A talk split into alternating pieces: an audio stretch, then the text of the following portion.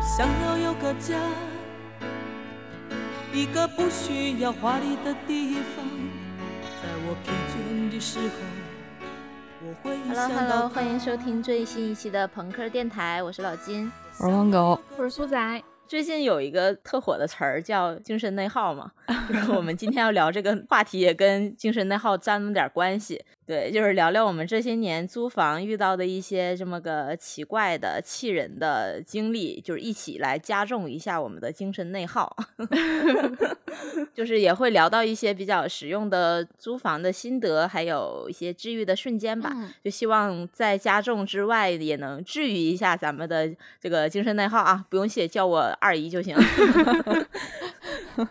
咱们这些深漂和北漂都租过至少三个以上的房子吧？我是有三次的租房经历，你们大概都租过多少次？我有五六间吧，五六间得有了。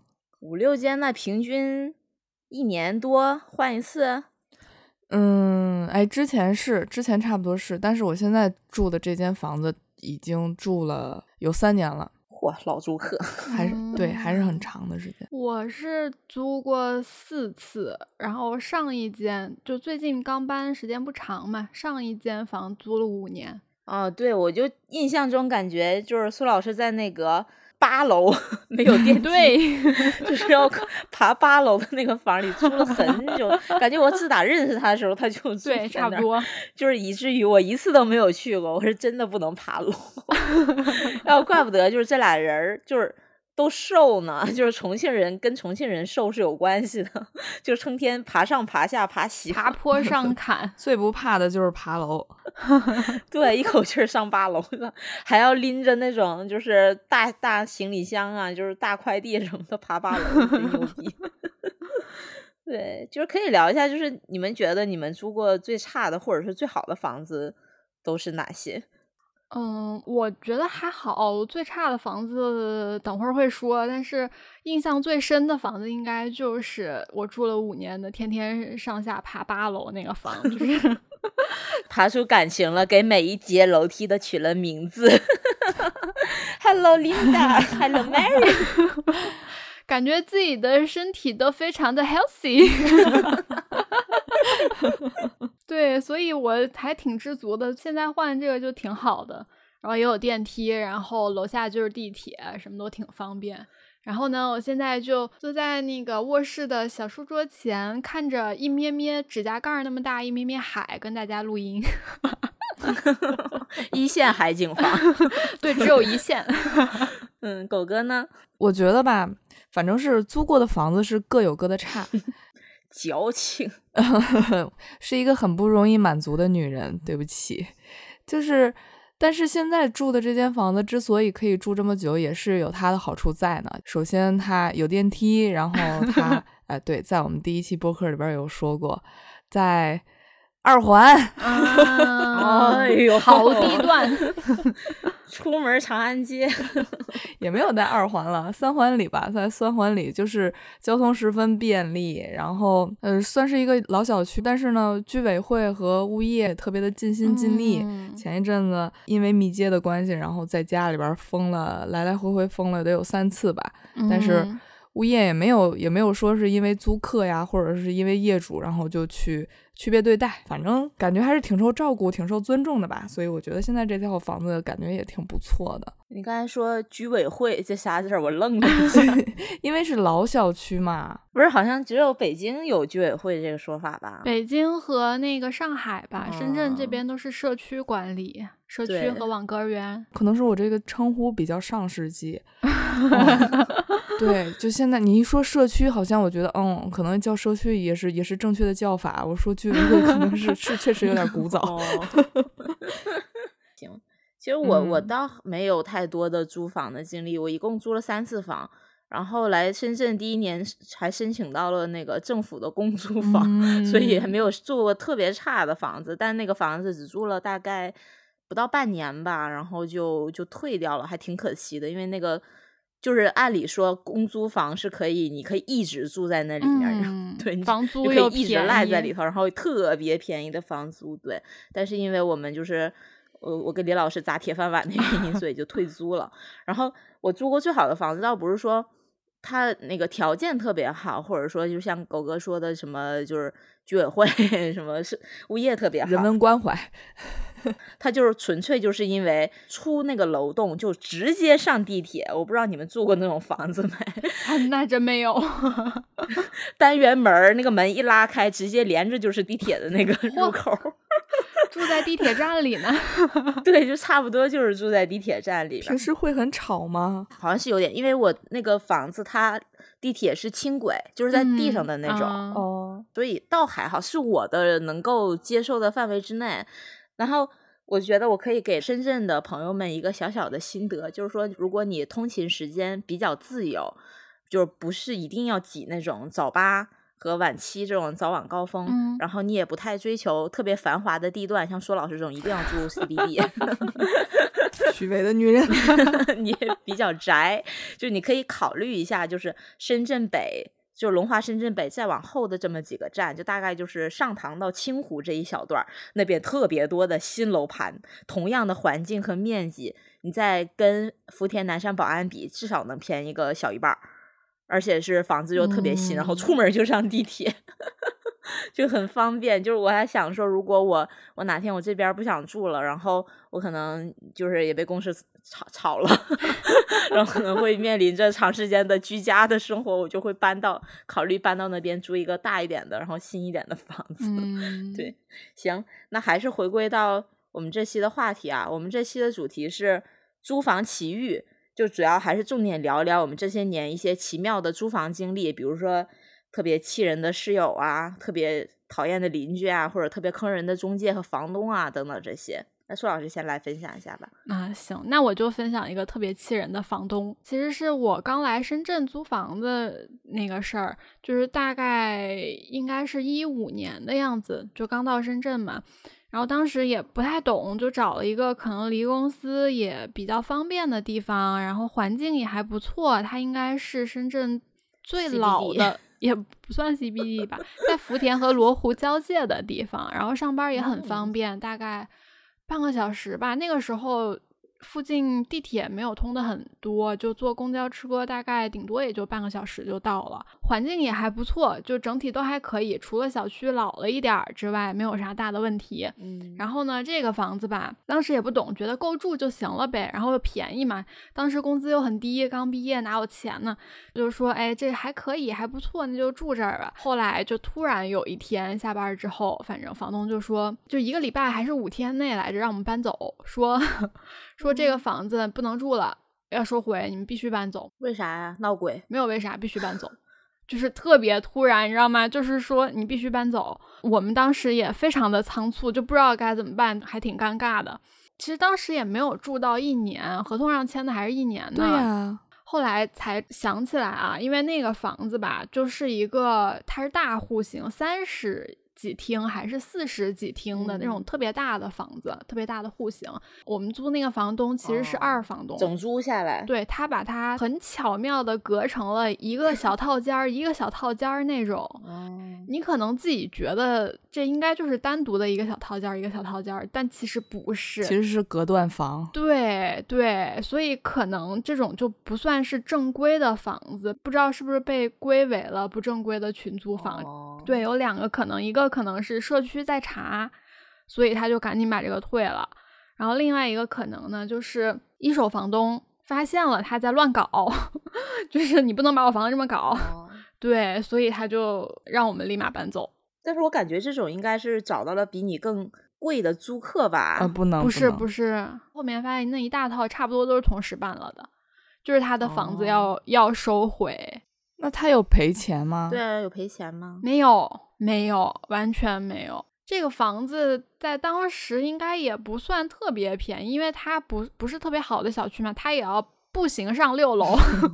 整个小区也是比较老的，房子也比较老嘛，应该都是九十年代的那种那种老小区了。原始的住户比较多，是因为它是学区房，它旁边有非常好的小学在，就全深圳最好的那个小学就在旁边。所以他有很多老住户在里面带着孩子呀啥之类的。就因为这件事情，就搬进了第二个房子。第二个房子还不错，是有电梯的。嗯，电梯上二楼。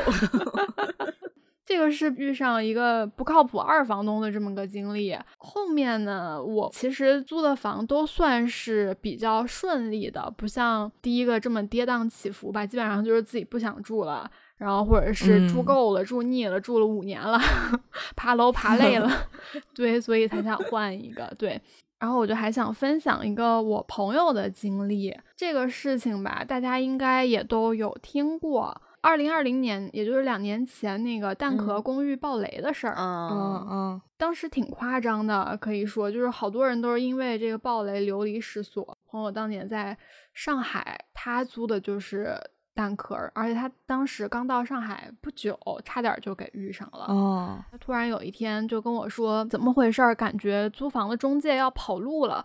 我说不是蛋壳吗？咋会跑路呢？他说因为已经没有网络半个月了。室友说好像是因为蛋壳没钱了，没交网费。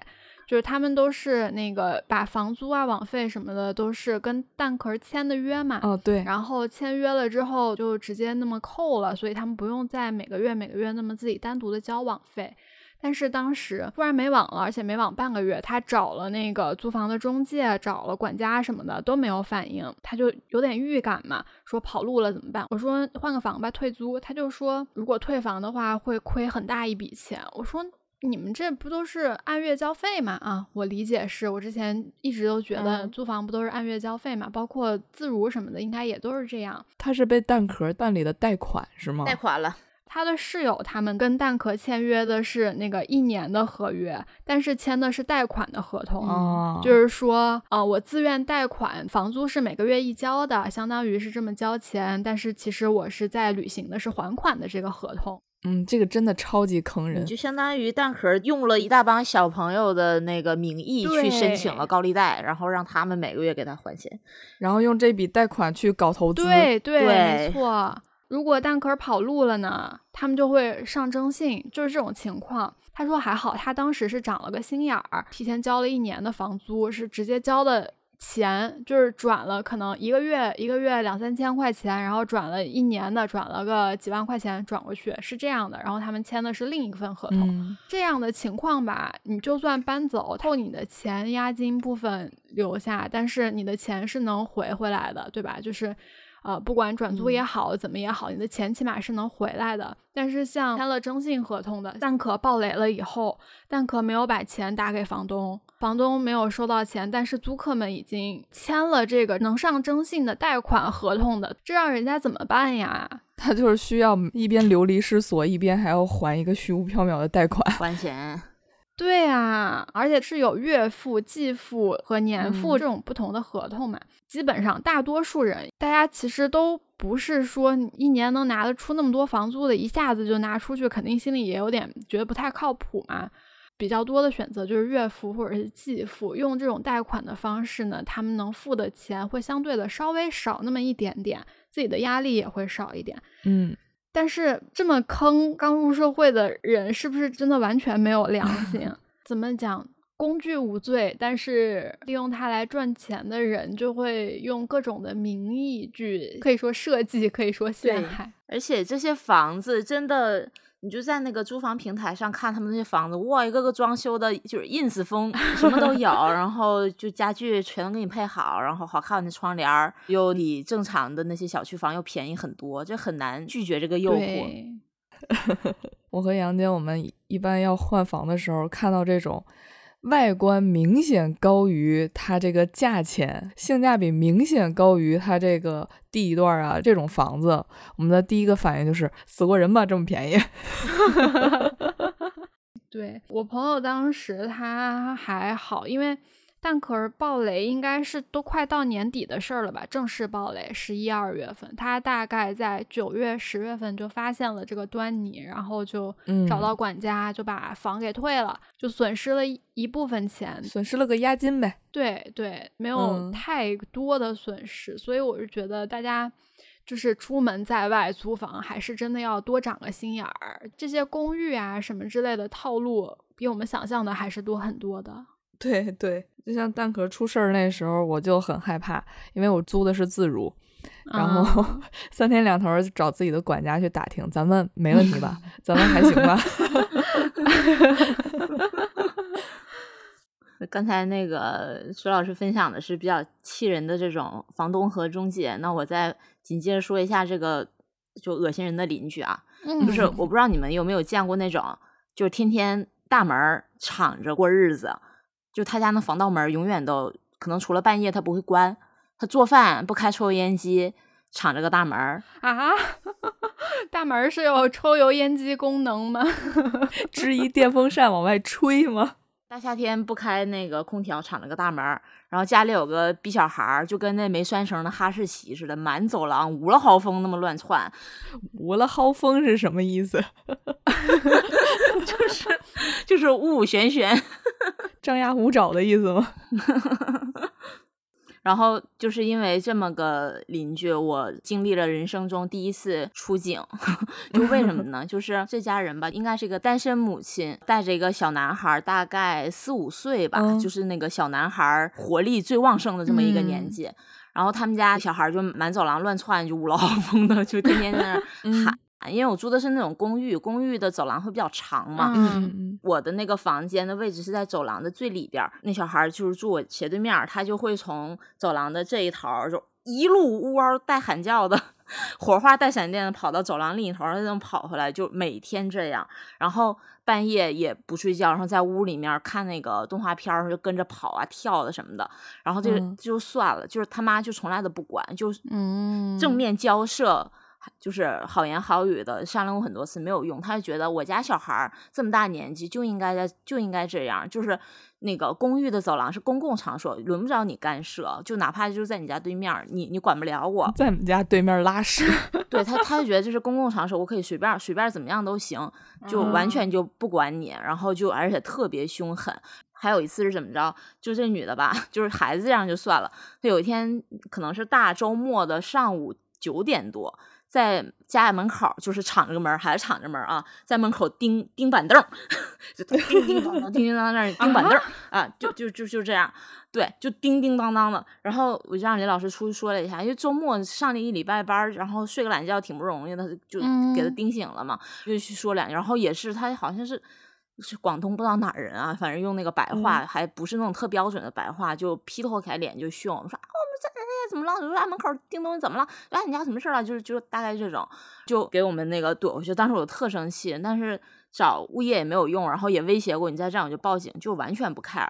有一天大概是那年的十一放假的时候，我出去看房子，那阵儿刚好准备要买房嘛，嗯呃，看完我就去超市买了一堆东西回家，正在那开门的时候，回头瞟了一眼，那个女的也是敞着个门在那做饭呢。因为那个公寓就一进门就是厨房的那种，你应该知道，就是那个精嗯装的那种公寓。对，她就在那个门口敞着个门，不开油烟机在那做饭呢。我就回头这么瞟了一眼，我继续开门，门还没开完，那钥匙可能拧到一半儿，然后那女的可能就觉得我回头瞪她了，还怎么着，然后就直接拽着我头发给我怼地上去了。啊，天呐，然后你知道那个女的劲儿有多大，就完全就给我怼懵了，我就直接就是后脑勺着地，她就对着我就是一顿扯吧，嘴里也是骂骂咧咧，就说一堆我听不太懂的白话。当时我吓坏了，因为那个女的就是我等会儿再给你们描述那个长相，就特别的凶神恶煞，嗯大概就是一百五六十斤。然后我一九十来斤，我根本就拧不过，就吓得我就往那个走廊里面去跑。然后刚好有一个姐姐在家，听到动静就开门，就赶紧把我招呼进去了。那个姐姐就安慰我，然后我就在那儿就吓得直哭嘛。我说我得报警，然后她就帮我报了警。我就发现吧，这个警察是真的看不上我们这种邻里纠纷的小事儿。啊，就是连调解过程都省了，就直接就让我们签那个和解书，完全不问，不管你发生了什么，就我无论我怎么说，他就完全不 care。而且那个值班的是一个可能岁数比较大的一个老民警，就完全是向着人小孩的那种，就是跟我说说，哎，这这年纪的孩子就是这样，怎么怎么着的。就就意思就是是我的错，就我不应该跟那小孩一般见识，就是我我太事儿了，我不应该干涉他们的自由的敞着门的生活。对，就我当时就有一种深深的胳膊拧不过大腿，就是我们屁民在悍匪和权力面前完全无力的感觉。嗯后面有很多人就说，哎，你当时应该去那个直接去医院去验伤啊，怎么着的。嗯嗯然后还有个证据啊，就是后面再去告他呀、给他判个拘留什么的。但我当时真的就是那种懵了，对懵了，然后想着这个女的，如果你真惹着她了，她什么都能干出来的那种，嗯，我觉得也，是，真的。嗯，挺吓人的，就是那种单亲宝妈无所畏惧。所以我就想说我，我得马上搬走就算了。然后还找了我当时那个房东的大哥，那个大哥也是东北人，就我老乡，就是嗯也挺热心的。那天晚上还请我们就是吃饭，就安慰我什么什么，还说那个明天就带一帮人去用五零二胶堵他们家锁眼儿 这种。当时想说算了算了，这个才是就是加速了我就是赶紧买房，要不然我可能还没有那么着急。我想赶紧赶紧搬走，一天都不能多待。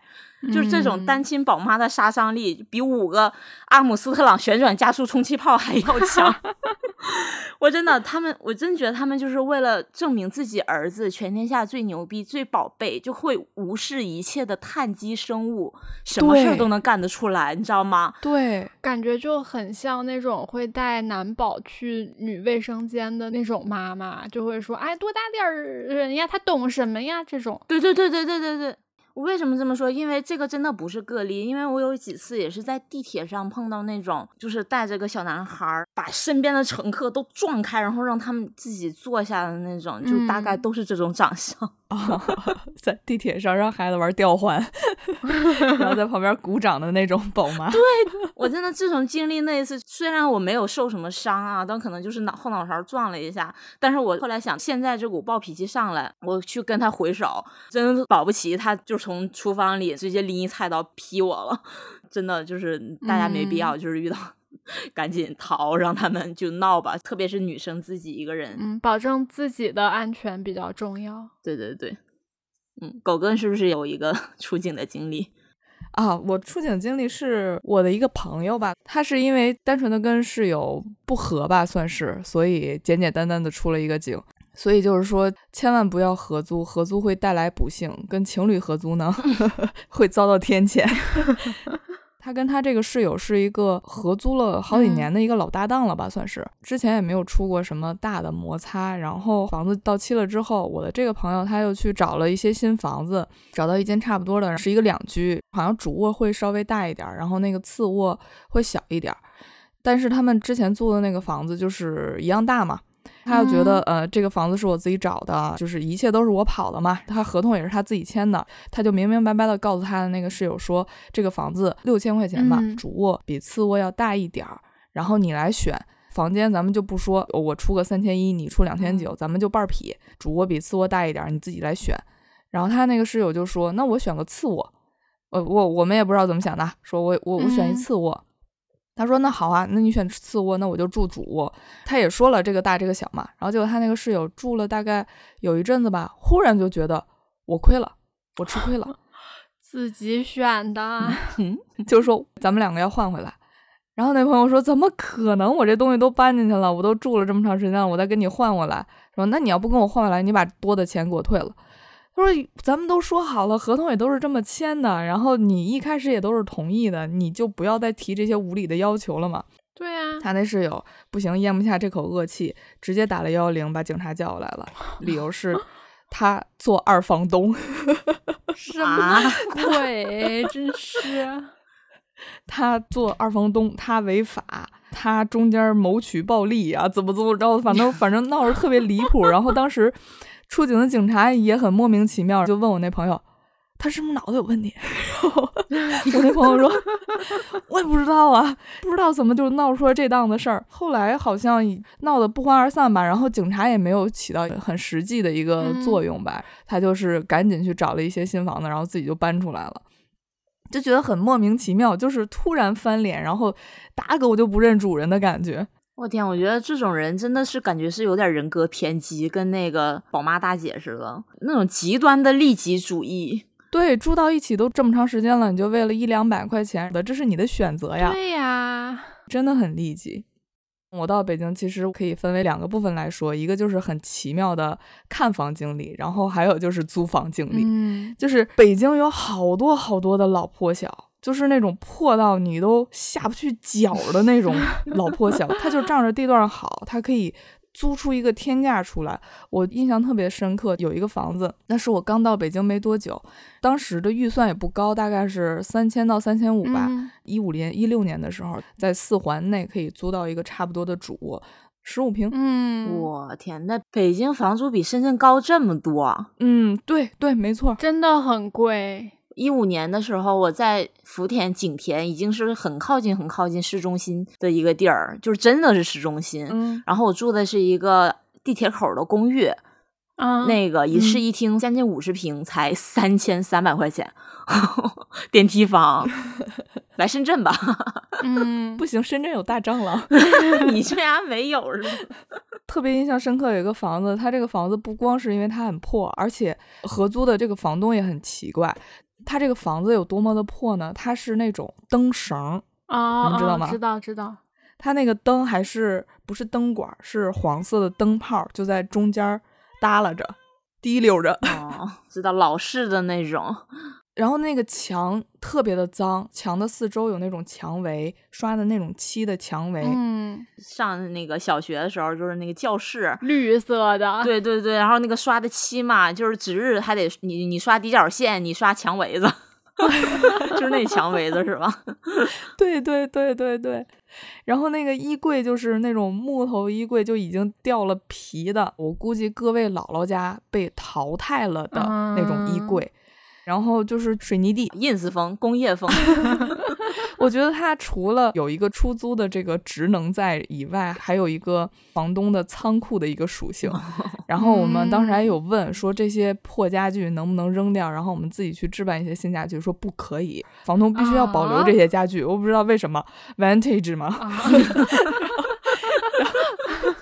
其实这些硬件都是一些外部因素嘛。然后最让我觉得很害怕的地方是。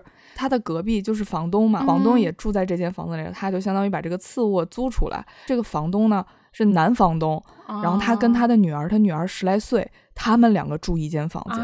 我说这是什么关系啊？一间屋子没有隔间儿的，没有隔间儿，它就是一个普普通通的两居，然后客厅的话算是一个公共区域嘛。他跟他的闺女就住在那个主卧，然后那个主卧。啊，我们好像也看了，好像就是一张双人床，也没有说单人床各睡各的那种。哦，所以正常你们那个房间应该是给他女儿的。对呀，对呀，应该是女儿的房子。我就觉得好奇怪，这种房子逃得越远越好吧？嗯，真的不知道那个房子最后有没有租出去，但是又破，然后这种氛围也很奇怪。你说那个老破小，我就想到我有个姐姐，她之前在北京待过，就是很多很多很多年前了，应该是。一零年以前的事儿了，然后当年北京还是可以住地下室的，就是地下室是可以出租的。对，对他当时就住了地下室，他是没有花钱的。他为什么住那儿呢？好像就是是朋友的员工的宿舍，然后他没有没有花钱就住那儿，所以他在那儿住了一段时间。我当年去找他玩儿，就住过几天。我感受过那个氛围，你知道吗？就是还挺，确实就是很压抑，因为你什么都见不到，然后它又没有独立的卫生间，基本上就是那一层有几个还是怎么地来着？我有点记不太清了。我就想到那个《寄生虫》里面那个半地下，那个电影里面他们住那半地下，就是屋里人在那吃饭，然后上面那个 那个路边还有人在那里就是大小便，就真的好压抑啊。最开始觉得自己住那儿还挺惨的，后来发现没有对比，没有伤害，因为他们住的那一层就是像金老师刚刚说的半地下，他们还是能看到一点阳光的那种感觉。对，就像住监狱一样的那个感觉。原来他们不是最底下的一层，他们底下还有一层啊！对啊，就好像那个鼹鼠打洞辐射的那个游戏，辐射的那个游戏，一层一层往下。他们底下又有一层，他们那一层的卫生间是咋回事儿？反正不能用了，所以他们可以下去，下去用他们的卫生间。他就下去过，一下去就能感受到一股潮气迎面而来，然后那种又潮烘烘的那种凉，就就就冷。他还看到，就是他们那儿的那种房间上面墙上面都是青苔，没点点，又霉又潮乎，就特别特别特别的难受，就感觉。你还是没有体验过，你就没有办法说自己惨，更惨的真的大有人在。对，地下室就让人觉得你是没有一个时间感的，嗯，对，就是好像一直都是晚上的感觉，就出去艳阳高照，出去黑漆乌漆嘛黑，就是就会会，我觉得会把人住傻。嗯，我刚才突然想到，那个北京不是有个著名的租房景点叫 通天苑还是什么？啊，通天苑、天通苑啊？天通啊苑，啊天通苑，那不是亚洲亚洲最大的小区吗？人口密度嗯特大。对，就说里面就什么都有，就是医院、银行，还有警局，就是什么都有，对，它就是一个小社会嘛。啊，有点像那个九九龙城寨高级版，挺牛逼的。就是那个一层版。对对对对对，我刚到北京租的第一间房子也是一个老破小，嗯，那个次卧大概那十平左右吧，就只能放下一个衣柜、一个桌子、一张床，然后嗯多的就再也放不下了。开门直接上床那种吗？嗯，就是为了不开门直接上床，所以把床挪到了最里面。因为你你说这个户型的，感觉就是我有个朋友也在深圳，他比我可能早来两年吧。然后我第一年来深圳的时候去过他住的地方，也是那种就是嗯一个大房子，隔断成很多很多，可能比苏苏住那个还小的隔断屋，真的就是嗯开门直接上床，然后那个床和洗手间中间可能也就隔着个一个小手臂那么宽的距离吧。一个特别特别、哦可能一人多宽的衣柜，就什么都没有了。对，就是很破。然后我们当时那个地还是那种红色、黄色那种零星块儿的地板革，啊特别有年代感。这挺 vintage 的，那个地板革应该是白色的吧？可能因为岁月的侵袭，就变成了一个黄色的一个地板革。家具也都是那种淘汰家具。一开开衣柜里边儿不是有个就是什么挂挂衣服的呀，或者隔挡啊，那个一开衣柜就什么都没有了。然后呢，那个板儿也是陷下去的那种复合板儿，抽屉拉开也没有底儿，窗户也是就跟上世纪一样，是刷的那种绿漆的那种铁框窗户，是有一个扳手，啊，然后把那个扳手扳下来，然后才能推出去的那种。啊对，就就就很破，很破，很很小。然后，但是它地段好，它在五道口。哦，我租的这种房子也要三千块还是两千八一个月？我在这间房子里还遇到了一个挺有意思的一个室友。我们租的次卧是大概有十平，主卧会稍微大一点儿。开始是二房东住在那个主卧，后来那二房东走了，回老家了。他就拜托我们嘛，就说找个那个找个那个呃合租的，找个找个租租客。要是找不着的话，他就打算把这个房子退了。嗯，我们是打算有一个时间点再搬出去的，所以就有一段时间我们是找了一个合租的室友，然后那个室友挺有意思，他是一个跨性别，啊，他男跨女。啊当时的那种，嗯、你可以发布租房信息的平台，好像就那会儿也没有闲鱼吧？豆瓣小组，五八，对，那时候就是五八和豆瓣儿，我们就在豆瓣上发这个帖子，就有类似这样属性的朋友就来，呃我们当时就很好奇，特别好奇，啊。尤其是我就很好奇，就约了一场类似面试，就是我们想互相看一下对方都都靠不靠谱。然后他真的是一个特别特别像姑娘的男孩子，男姑娘，对，真的是男姑娘，就是举手投足间要比我们温婉不知道多少，然后他嗯对我就记得特别清楚，他说话的声音特别小，轻声细语，然后但是呢，他打起来喷嚏就可能就会褪下一切的伪装，然后就是说话的时候轻声细语的，然后一到打喷嚏，特别雄壮的声音，猛犸象阿秋。然后后来也是因为他，嗯，怎么说呢，个人卫生的确实有点差，然后我们也是下定决心要换房间。我发现这个合租吧，都是输在个人卫生和公共卫生这种小事儿身上。对他好像平时也不怎么做饭，他就有一个小锅，他每天就是就是很固定的，就是早晨、中午、晚上一个煎鸡蛋，然后其他的也不知道他到底在吃什么，然后就是那个锅碗瓢盆就会攒在那里不洗。咦，最可怕一次，我是记得他买了一堆菜，然后放在了公共区域那个桌子上，那个就很破的那个桌子上，嗯然后嗯大概有一个礼拜他没有碰。合租嘛，所以我们我那么屋子都都是自己关住的那种。它也不通风，呕就，全部烂掉。哦然后把那个菜拿起来的时候，底下爬的都是蛆。就你想象一下那个，救命啊！想象一下那个画面，真的很难接受。然后我们就找房子，其实就搬走了。我后来还回去看过一趟，就是因为有些东西没有拿干净，又去运了一次东西的时候，蛆给你开的门儿，抬着你就进屋了。啊，差不多是这个意思，就是一开门就就就就真的就是哎呛了一跟头，就直接哇一下熏眼，感觉那屋子里是绿色的，就就 反正嗯，幸幸好逃得早，幸好逃得早。所以说这个就是合租会带来不幸，嗯，情侣合租会遭来天谴。我第二间房子就是一开始都很好，后来那个女孩子找到了男朋友，从女生和女生的合租变成了女生和情侣的合租。对，其他都还好，就是那个男士天天穿着裤衩子，然后光膀子在公共区域里边来回逛呢，就就有点受不了，有点受不了，就又润了。这种行径真的和开门把孩子放出去一模一样，呀就是这个孩子他长大了，我跟你讲，就对对对对对，就看这个男宝是多大岁数。情侣合租真的会遭来天谴的，就是我说的是情侣。我就发现我每一间房子其实都是有一些可以拎得出来说的一些吐槽的点，就像我后来就是我就下定决心，我宁可多花一些钱，我也不要再受这样的委屈了，所以我们就下定决心去就是整租，我们要崛起，我们要住整租，我们再也不要看别人的眼色，然后我们就欢天喜地的找了一个，嗯，它算是一个南北通透的那么一种户型吧。一进门就是呃左边厕所，右边厨房，然后再往前面就客厅，客厅再往前就是那个卧室，方正样一个大通铺的一个户型，其实嗯很完美，其实很好。就是除了它的那个客厅的利用率不高，就一切都很完美。唯一有一点，就是那个厕所的通风管儿。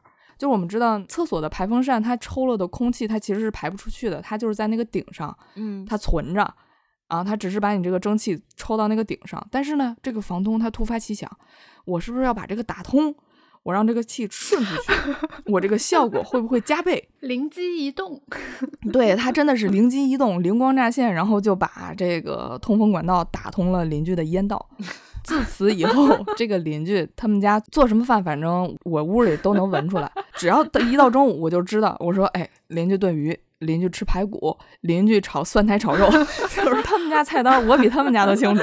然后而且这个邻居有个毛病，就是，嗯，他们特别喜欢在晚上，尤其是十点到十一点这个时间段去炖肉啊、嗯炖鱼啊，就是去做炖这类的东西。晚上十点，对，真的是，哎就是可能是炖这个肉炖一晚上，或者是晚上炖了之后泡到第二天再一热，哎，入味儿，烂乎，爽滑 Q 弹，入味儿香。他们家的这个气味会抽到他们家的烟道里嘛，嗯然后他们家烟道不就是正好顺着我们家的厕所通风管道嘛，嗯，然后就是全部都吹到我们家了，实现了一个内循环，还是比较省心的。就是因为我这几年都一直在用自如，这不是广告啊，啊就是 呃，确实确实自如会比较省心一点，因为就是像是维修什么就随随叫随到嘛。嗯，我就因为这个事情叫了大概有三次的维修，然后第一次那维修小哥来说有味道吗？我说厕所的味道特别大，我说厕所就是人家的第二个厨房。嗯，他说真的假的？我一开门，我说你你闻闻炖羊肉呢，然 后小哥儿哎闻哎确实确实给那顶儿摘了，他也没有办法去把它呼死，就只能搞一堆那个塑料袋儿什么把这个缝儿给堵上，意义不大，就那个味儿最终还是会被吹进来。就是你一回家，女孩子家里都是香香的，我们家一进门也是香香的，就是一股隔夜菜香味儿。就是每天回家的心情会变得很油腻，然后就搞得就是衣服啊、被子上都是那个我我可能夸张了，但是我个人对于油烟味道就是特别敏感，我十分受不了这些味道，所以就是就忍不了。大概住了嗯一年吧，就合同到期了，就赶紧落荒而逃了，就来到了现在我们这间房子。嗯虽然租了三年，但是也是有一些很奇怪的经历在的。我们家住在六楼嘛，我们嗯，家那个五楼的很奇怪的那个邻居，嗯，记得。我们家住在六楼，然后五楼有一户，就是感觉精神不是很正常的一个大爷。后来我分析一下，这个大爷可能也没有什么恶意，他可能就是单纯的好事儿以及寂寞。这老小区嘛，但是外面有那种就是后来装的那种电梯，啊每次坐电梯是收费的那种。我比较懒，然后我们上下班都会坐电梯上下。刷电梯的时候，那个电梯会有声音，就是什么刷卡成功，然后等、等待电梯，什么有这样的提示音。嗯只要听见电梯或者我们关门或者我们下楼的声音，这个大爷准出门，对，然后跟我俩搭话。想说这小姑娘什么家庭啊，天天坐电梯，关键是他有一种让人很阴森森的。对很发寒的那种危机迫近的感觉，因为他会边跟你搭话，边慢慢的上到那个楼梯，然后边慢慢的逼近你的那种感觉。嗯，那个大爷就是也很很脏，对我只能这么说，很脏，不太干净。对，然嗯后疫情刚起来那会儿，他也不会戴口罩，夏天的时候他就光一膀子，就慢慢迫近你，然后问你上班啊，呃，干什么去呀、最近怎么样啊？就是这种唠闲嗑，然后你理嗯他吧，他就会很开心；你要是不理他吧，他就会停下来，然后在远处盯着你。嗯，后来就只好看见他来，然后我们就赶紧背过去，就不看他，就冷处理了。有一次是过年，我们准备回家之前贴着对联的时候，他听见声音，他又出来了，就开始唠闲嗑。嗯我俩就赶紧贴完，然后就关门进家里了。结果我就从那个电子门铃里面看，他就在五层到六层六五层半的那个地方，嗯，就是一直直勾勾盯着我们家门。妈、嗯哎，好吓人啊！对，那会儿我们已经进到屋里了，他就一直在外面直勾勾的盯着，我就觉得很害怕，很害怕，嗯。他可能没有什么恶意，他就是有点儿精神不正常。就总觉得这种人，如果你对他有反应的话，他会有一些极端的反应；你如果不理他的话，他可能也会有一些极端的反应，就是让人就心惊胆战的感觉。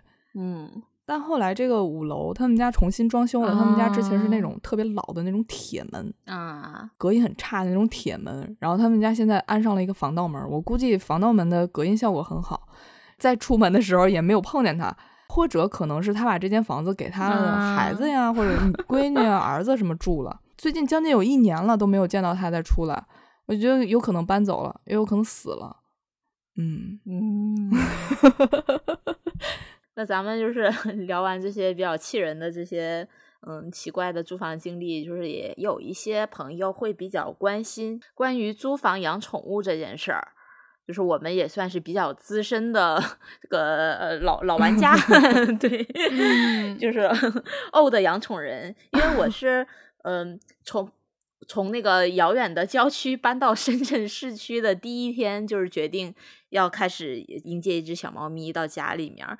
嗯当时就是找找的那个深圳的领养的这种渠道嘛，对，有这种专门做领养的这些组织，然后因为他们的那个条件。也比较苛刻，就是必须你要什么有嗯那个固定的住房啊，然后怎么怎么怎么样。然后当时送养喵美的这个夫妻问了一下，就是你这个房子是租的还是自己的？当时我就 不知道为什么就特别想要 喵美，就怕他就听说我是租房子的，他就不给我了。我说 哦，自己买的。然后他们还信了，他说啊，你自己买的啊，不错，这么年轻在深圳买房。年少有为啊，其实当时我也我也有点勇，后面我才发现，可能人家真的看出来我这根本就不是买的，因为那那个楼吧，它就是个公寓，哦，就没有哪个缺心眼儿的会在深圳买那种公寓自己住，你知道吗？但是他可能也觉得我们是真心喜欢那个猫，然后就嗯还非常的那个热情，就是。拖家带口不用拖家带口，就带了一堆嫁妆，就是什么嗯窝呀、粮啊、零食啊、罐头啊，什么什么的。哪怕是他可能看出来我这房子是 就是租的，不，而且还刚租了没几天，那阳台都没有封，就是还是破嗯破烂烂的一个嗯铁篮子那种。然后那个那个就那对夫妻的那个大哥还跑到楼下的五金店就买了网子。给我亲手安上的，就给我封的嗯窗，嗯，然后交代好了才走的。所以，这是把妙美迎接过来的经历。就想说的是，就是如果你租房子的话，养宠物这件事，其实我感觉啊，现在已经不像是比较多年前，就是很多房东他不接受这件事情。其实现在来讲，应该是大部分都能接受，尤其是养猫。就是嗯大家都对就觉得很正常，就跟带小孩儿其实没什么区别嘛，就是都会接受的，就只要你是真心就是喜欢呃就是小动物，然后那个你给它的这个环境也都是适合那个养猫的、养狗的，就就 OK，就是倒也没必要撒我这种谎。苏老师呢？刚刚金老师说到封窗嘛，就是养猫的朋友如果住高层，我觉得就是大家还是真的一定得封窗。然后在这里送给大家一些封窗小技巧，因为因为其实普通的窗户一般来说你是比较好封的，就是嗯你在网上买那种。磁吸的也好，然后粘的比较牢固的那种窗纱也好，都可以封住。然后，如果是有一个呃外延一点的那种阳台的话，它不是一个全包的阳台，就很难去封。我们现在。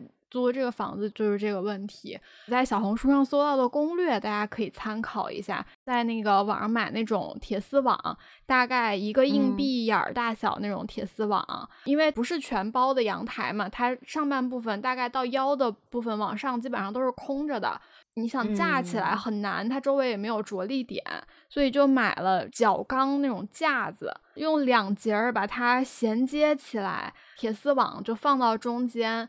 这样，它边上有两个着力点，中间的网子它就是可以撑起来的。对，嗯，这样是一个比较比较好的。你如果在租房的情况下想要封窗，但是就是考虑到房房子不是自己的嘛，没有办法去改造的一个方式，也是比较安全的一个形式。嗯，对，其实好好像就是一般来讲封一半儿就行，就不用封到。顶天立地，就尽量啊，尽量还是要封到顶天立地。就如果实在实在不行，就上面留点人口，只要保证它爬不上去，就就应该也还行。但是不能完全不封，因为我是经历过一次的，我差点把我半条命吓没。因为我现在这个房子就刚搬进去的时候，因为那个原来房东的窗他给改改过，然后我不太方便那个装纱窗，所以我那个窗就一直不开，我就只开另外一边。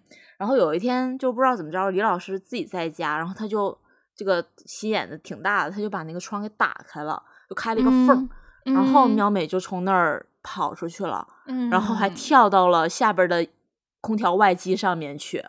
幸好他那个时候还没有现在这么胖，李老师就将近整个人三分之二都探出那个窗子，然后把他一把捞回来，嗯，才没有跳楼发生这个事故。当时我就想说，如果真的万一。不行，我说你俩一起下去吧，谁都不要回来，好吗？真的，真的是挺吓人的。就是咱们住高层，真的还是要注意这些。就就什么猫有九条命呀，猫从上面掉下去也不会死呀，这种话都是骗人的。猫猫是很脆弱的。嗯嗯，狗哥呢？我是觉得合租的话，如果是合租的话，就不要去养宠物了。如果你养了宠物，最好还是自己。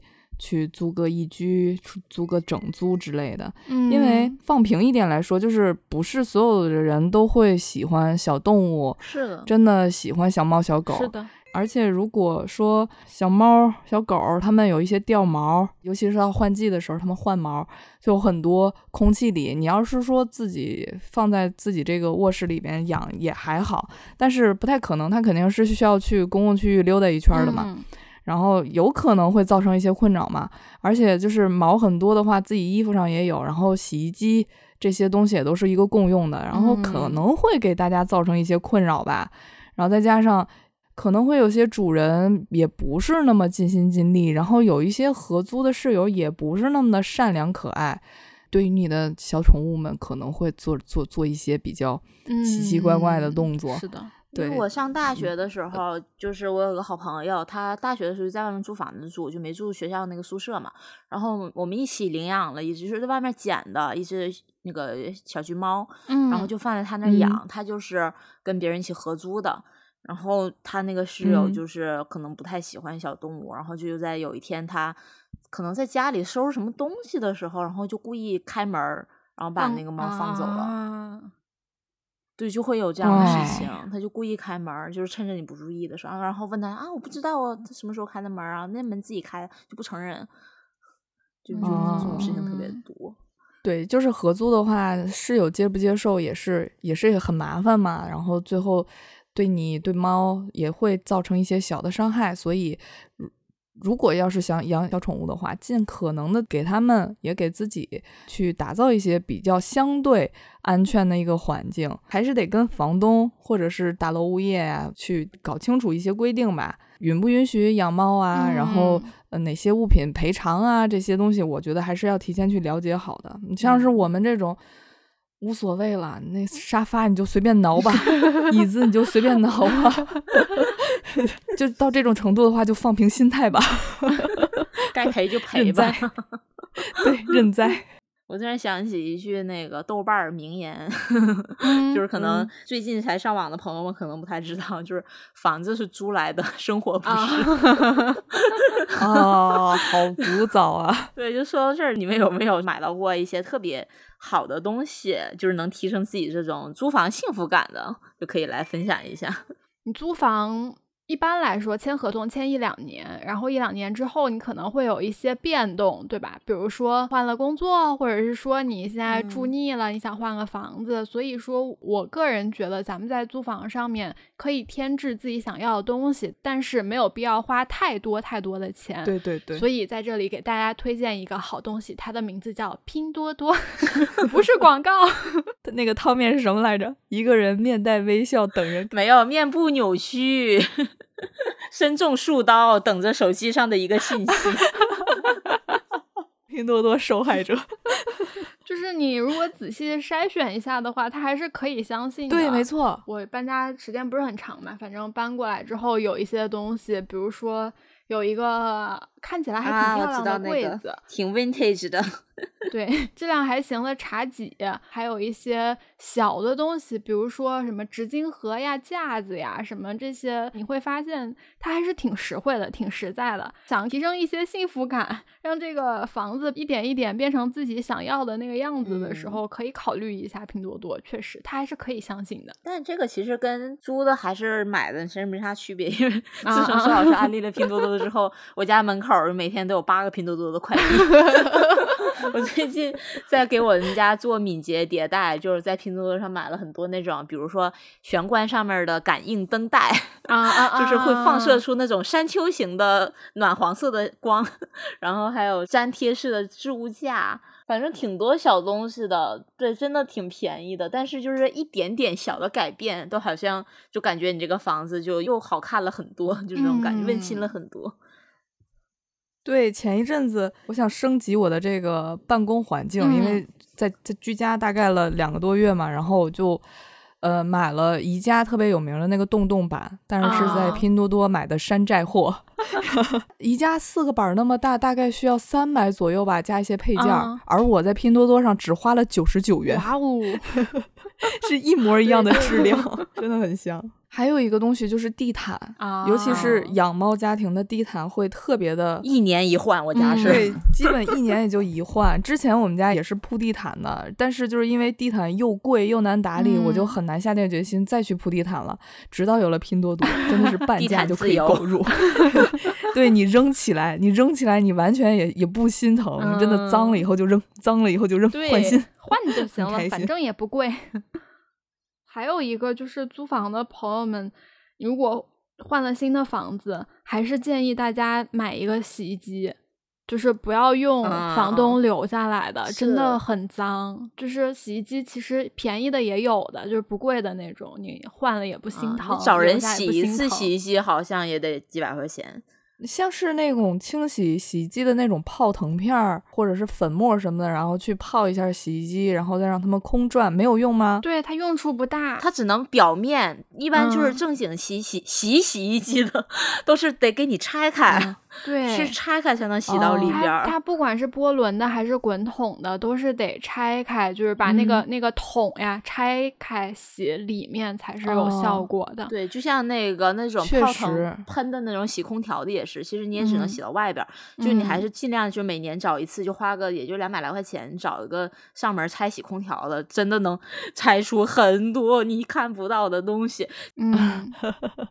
买个小洗衣机，每年洗空调，花不了多少钱，幸福一整年。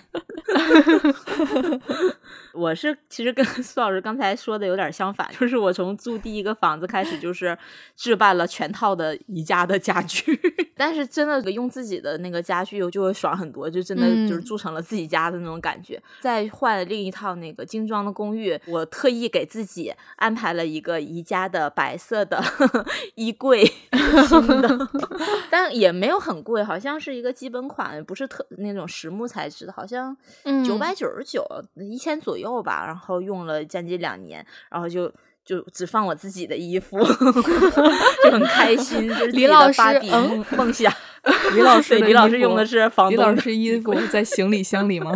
没有，他用的房东的大衣柜，他衣柜比我还大呢。嗯，对，就是拥有了自己的芭比梦想小衣柜。嗯，对我是对我来说是这种，就是租空房子，然后全都是用自己的家具，还有那个小的家电什么的，就是对我来讲幸福感极高。所以为什么就是我现在的房子虽然是我买的，但是很多硬件是原来业主的，打不掉，我反而住的比租房还憋屈。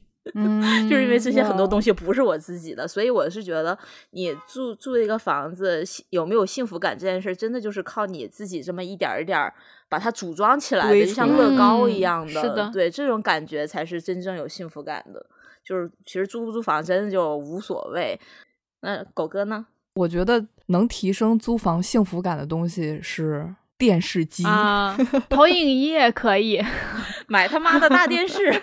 就现在有一些不能去评价人家这种行为啊，就是回家然后看 iPad 看电脑，我就觉得太缺少生活气息了，跟在办公室午休似的。对，回家的第一件事情就是应该打开电视，然后电视的那种信号的声音的那种背景音，才有回家的一个感觉。所以我在看房的时候，第一个要求就是他这个客厅里边可以放下我的电视。对，我就觉得。电视这个东西真的是会提升租房的一个幸福感的一个东西，嗯，然后剩下的东西大家就是按照自己喜欢去添置啊，把自己的家打造的越温馨越好。我在这儿也给大家分享一些我这么多年看房的一些小贴士、心路历程积攒下来的经验吧。就是在看房的时候，有几点一定得注意，像是要去试一下这个马桶是不是会堵。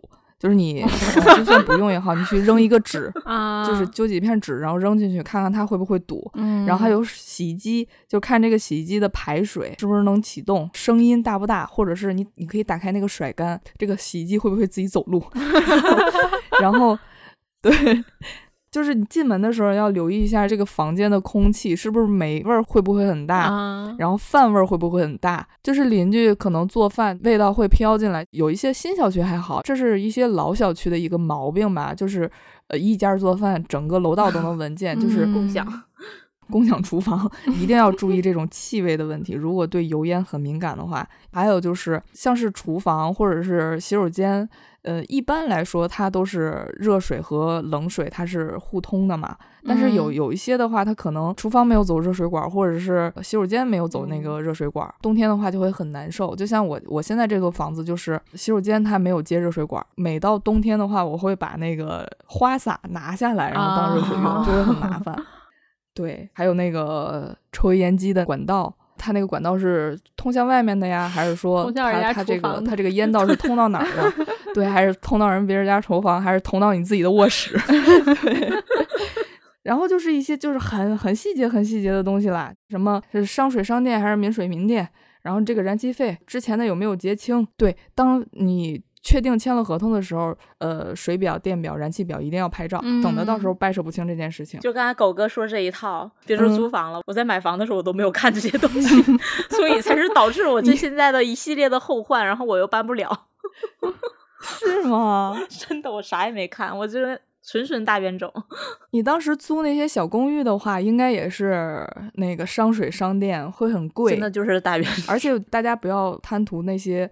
特别 fashion、young and beautiful 的那种跃层公寓。其实公寓挺难受的，住起来。就是我没有住过，但是就是我这个多方考量下来，首先它是商水商店就很贵，其次是公寓的这个建筑标准跟民房的建筑标准是不一样的，它的层板会低，对对，那个楼板会薄一些。对对对，它这个隔音是商用的一个标准，所以它这个隔音效果很差。尤其是一般来说，你这一趟公寓有人住，有剧本杀，有麻将馆，有茶楼，对，就什么都有，鱼龙混杂。然后它这个人员流动性也很差，这个安全性就比较低吧，算是。所以如果碰见特喜欢的，那就租。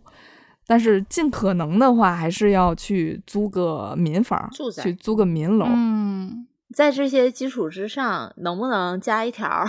你搬个小凳，你坐在这个门口看一下这一溜走廊，谁家喜欢开门过日子？就大家如果都大门紧闭，可能会好一点。然后还还可以在那个楼道里边大声说话，看有没有好事的人开门出来跟你搭话，对吧？啊，然后就是再注意一些其他的一些费用，像是什么呃，这个小区的卫生费、清洁费，然后还有取暖费。南方的小伙伴应该不会有这个问题，嗯。然后北方的话，就还有取暖费，些这个费用如何划清，谁来交，然后我要交多少，一定要清楚。租之前该留证的留证，省得后期去扯皮。对，多余的扯皮。嗯，对，然后还有押金，还有一些使用费用。大门是不是自己可以换锁芯儿？真是苦口婆心。狗屎儿！一旦这个房子租下来了，姐妹们、姐子们，真的去买一个电子门铃，嗯，就买一个硕大的电子门铃贴在贴在门上，保你一世安全，真的。嗯，就是很多人他还是会说，因为在北京啊，在上海、在广州、深圳，把买房子当成一个终极目标，就觉得。租房子总是别人家，就是没有一个自己真正属于这种城市的这个归属感。你们会有这种感觉吗？你们会因为太高的房价会离开现在的城市吗？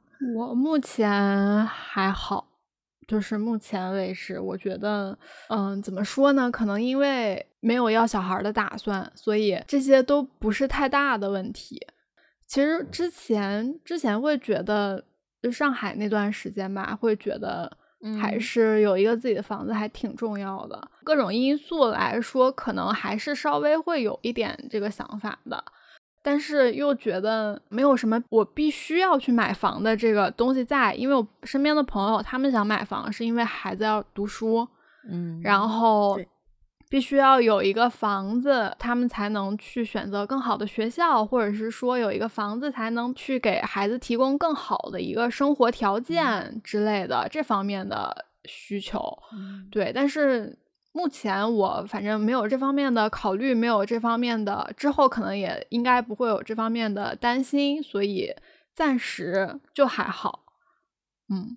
嗯，我倒是没有因为买房的房价想离开北京。嗯，我觉得就是租房子其实是挺好的一个，我也就是生活方式吧。因为我真的是想搬搬不了，因为嗯，我觉得这个这个房子老家有一两套，呃，也也可以，就是有一个兜底的。嗯，我前一阵子在微博上嘛，有看到一个博主说。他也是在北京嘛，他也是租房子嘛，以现在自己租房子这个价格，然后看了一下成都还是重庆的一个房子，嗯，好像大概就是五六千块左右的价格吧，在成都可以租到一个一百八十 平的大平层，落地窗，外面就是一个 CBD 的大景观，我就觉得这是一个怎么样的一个生活体验呀？然后我前两天就在想。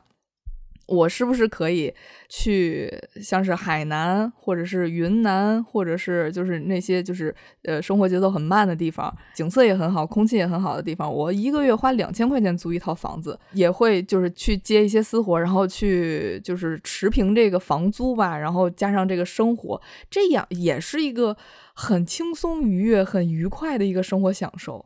但是就像之前说的，就是你在北京干这么多年，你这个。工资的五分之一、你的四分之一，甚至二分之一，你都拿出来交给了房东，给了房子，房东再拿这个钱再去买房子，然后你去贡献了这个内循环，你去为这个 GDP 贡献了一点小力量，我觉得没有必要。对呀，我觉得搞的这种压力生活很没有必要。我就在想，嗯，如果未来房价还是这样，就是租房房价还是这样的话，工作环境也这么差的话，真的很想润了，真的很想润到一个，呃，工作生活节奏很慢的地方，适当的把自己的这个物欲降低，体验一下生活。对对，因为现在确实，就是我觉得是已经过了那种你可以通过。在北上广深买房子能够获利的一个年代了，就就拿我自己举例子，我大概四年多前买的房子，到现在。一分钱都没涨，我是最近才知道，因为我每每个月的房贷都是我先转给李老师，然后他从从他的那个账户上划嘛。我是最近才知道，我们刚刚还完了利息，对，利息非常的高。我们刚刚还完了利息，然后从今年才开始正式的还那个那个贷款的本金。你就想想，就虽然它不是很高吧，因为我买的也小，也不是特别核心的地段，一个月嗯八千块钱。但是这八千块钱，假设我拿去像狗哥说的去租一租一个房子，我可以在龙华或者在就是稍微就是不那么核心的地方租一个两室的，然后我这些利息几十大几十万的利息，我可以 买多少东西，或者我可以去多少地方，这让我觉得是没有必要。你在这个城市的目的是为了有一套房子。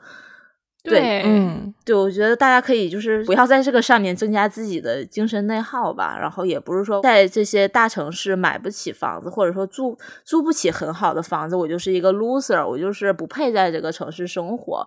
我觉得这个就是大可不必。对，反正无论怎么说吧，就还是说。房子它只是一个安放你这个 身心灵魂的地方，但它不是最终的归宿。就是大家还是每天生活开心一点，然后尽量的让自己的这个生活环境能够更舒服、更好一点。然后面对一些奇葩的邻居室友，就是咱能逃就赶紧逃，嗯，对，不要跟他们正面刚。对，好，那我们这一期就到这里啦。然后大家有什么？就是比较难忘的关于租房的经历，或者说一些小心得、大心得，都可以在后台跟我们一起互动分享一下。对，然后再就是记得呃订阅我们，因为我们作为一个全播客界 最大冤种的一个电台，就会经常时不时的发一些礼物。是的。对，如果不相信的话，可以去看一下我们的公告。那我们今天先到这里啦，我们下期拜拜，拜拜，拜拜，拜拜，拜拜，拜拜。钢筋水泥的台北，丛林生存下来需要一点勇气。